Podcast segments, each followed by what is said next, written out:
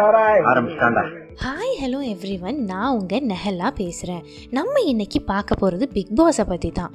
Big pass அப்படின்னா பதினாறு வெவ்வேறு கண்டஸ்டன்ஸை ஒரே வீட்டில் நூறு நாளைக்கு வச்சு அதில் வாரத்தில் ஒருத்தர் வெளியே அனுப்பி நூறு நாளோட கடைசியில் அதில் ஒரு வினரை செலக்ட் பண்ணுவாங்க. இதெல்லாம் உங்களுக்கே தெரிஞ்சிருக்கும். இந்த டைம் உள்ளே போன பதினாறு கண்டஸ்டன்ஸில் முக்கியமான ஒருத்தர் தான் ஆரி அவர்கள். ஆரி அவர்கள் பழனி பக்கத்தில் ஒரு சின்ன கிராமத்தில் பிறந்தவர் தான். தன்னோட கூட பிறந்தவங்க படித்து பெரிய பெரிய பொசிஷனுக்கெல்லாம் போகும்போது இவர் மட்டும் அதில் எதுவுமே ஈடுபாடு காட்டாமல் லைஃப்பில் என்ன பண்ண போகிறோன்னே தெரியாமல் இருந்தவர் தான். ஒரு குறிப்பிட்ட ஏஜ் வரைக்கும் அந்த மாதிரி இருந்தவர் வீட்டில் அப்பா அம்மாவோட கஷ்டத்தை புரிஞ்சுக்கிட்டு அவங்க கொடுத்த கொஞ்சம் காசை வச்சு சென்னை வந்து இனி நம்ம வாழ்க்கை நம்ம கையில் தான்.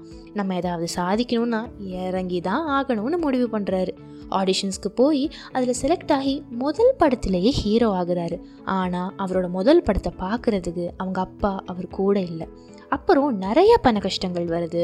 அம்மாவுக்கும் உடம்பு சரியில்லாமல் போகுது. எல்லாத்தையுமே தாண்டி இன்னைக்கு ஒரு சோஷியல் ஆக்டிவிஸ்டாக நிறைய பணிகளை செஞ்சுட்டே வராரு.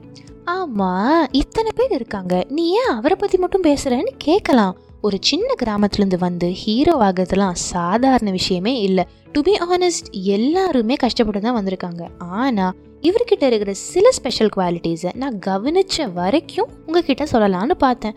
ஓ அட்வைஸ் பண்ண போறியா? இது கண்டிப்பாக அட்வைஸ் இல்லை. நம்ம எல்லாத்துக்கிட்டேயும் இன்க்ளூடிங் மீ இருக்க வேண்டிய குவாலிட்டிஸை ஷார்ட் அண்ட் ஸ்வீட்டாக சொல்லிடுறேன். சொல்லிட்டு கிளம்பு. நம்பர் ஒன் ஆனஸ்டி உங்கள் மனசுக்கு நீங்கள் நேர்மையாக இருங்க. அது போதும். Number two observe everything உங்களுக்கு சம்மந்தமே இல்லாத விஷயத்தில் தலையிடலைனாலும் பரவாயில்ல. தெரிஞ்சு வச்சுக்கோங்க. நம்பர் த்ரீ நம்மளை மதிக்கிற இடத்துல மட்டும் நம்ம கருத்தை சொல்லலாம். நம்பர் ஃபோர் ஒருத்தவங்க அவங்க பெஸ்ட்டை கொடுத்தா எந்த ஒரு கிரட்ஜும் இல்லாமல் தாராளமாக பாராட்டுங்க.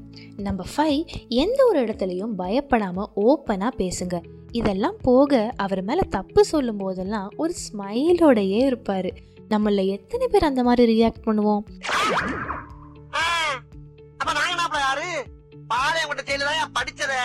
வேலூர் ஜெயில வெள்ளை அடிச்சு வாடகைக்கு விட்டு கொடுத்துறான் பல ஆண்டுகளா மதுரை ஜெயில மைதானம் அமைச்சு மல்யுத்தம் நடத்தின ஃபேமிலிலையும் லைஃப்லையும் பல டிஃப்ரெண்ட் கேரக்டர்ஸை பார்த்து வளர்ந்தவரால் மட்டும்தான் இவ்வளோ மெச்சோர்டான திங்கிங்கோடவும் அதே நேரத்தில் ஃபோக்கஸ்டாகவும் இருக்க முடியும். இதுக்கு முன்னாடி இருந்த சீசன்ல எல்லாம் ஓவியா தர்ஷன் எத்தனை பேர் நம்ம வின் பண்ணணும்னு ஆசைப்பட்டிருந்தாலுமே இந்த சீசனில் ஆரி அவர்கள் வின் பண்ணணும்னு ஆசை எனக்கு ரொம்பவே இருக்குது I wish he would survive for hundred days and come back as a title winner என்னடா இவ்வளோ நாள் கழிச்சு பேசுகிற ஃபன்னாக ஒரு எபிசோட் எதிர்பார்த்துருப்பீங்கன்னு தெரியும்.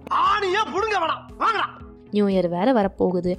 நம்ம எப்படியும் ரெசல்யூஷன் எடுத்து ஃபாலோ பண்ண போகிறதில்ல நம்ம எல்லாருமே ஒரு பெட்டரான பர்சனாக மாறுறதுக்கு கொஞ்ச நாளைக்கு முன்னாடியே ஒரு சின்ன முயற்சி எடுத்து பழக்கப்படுத்திக்குவோமே. அதுக்கு இந்த பாட்காஸ்ட் ஒரு துவக்கமாக இருக்கும்னு நம்புகிறேன் until then bye signing off இது உங்கள் நெஹலா.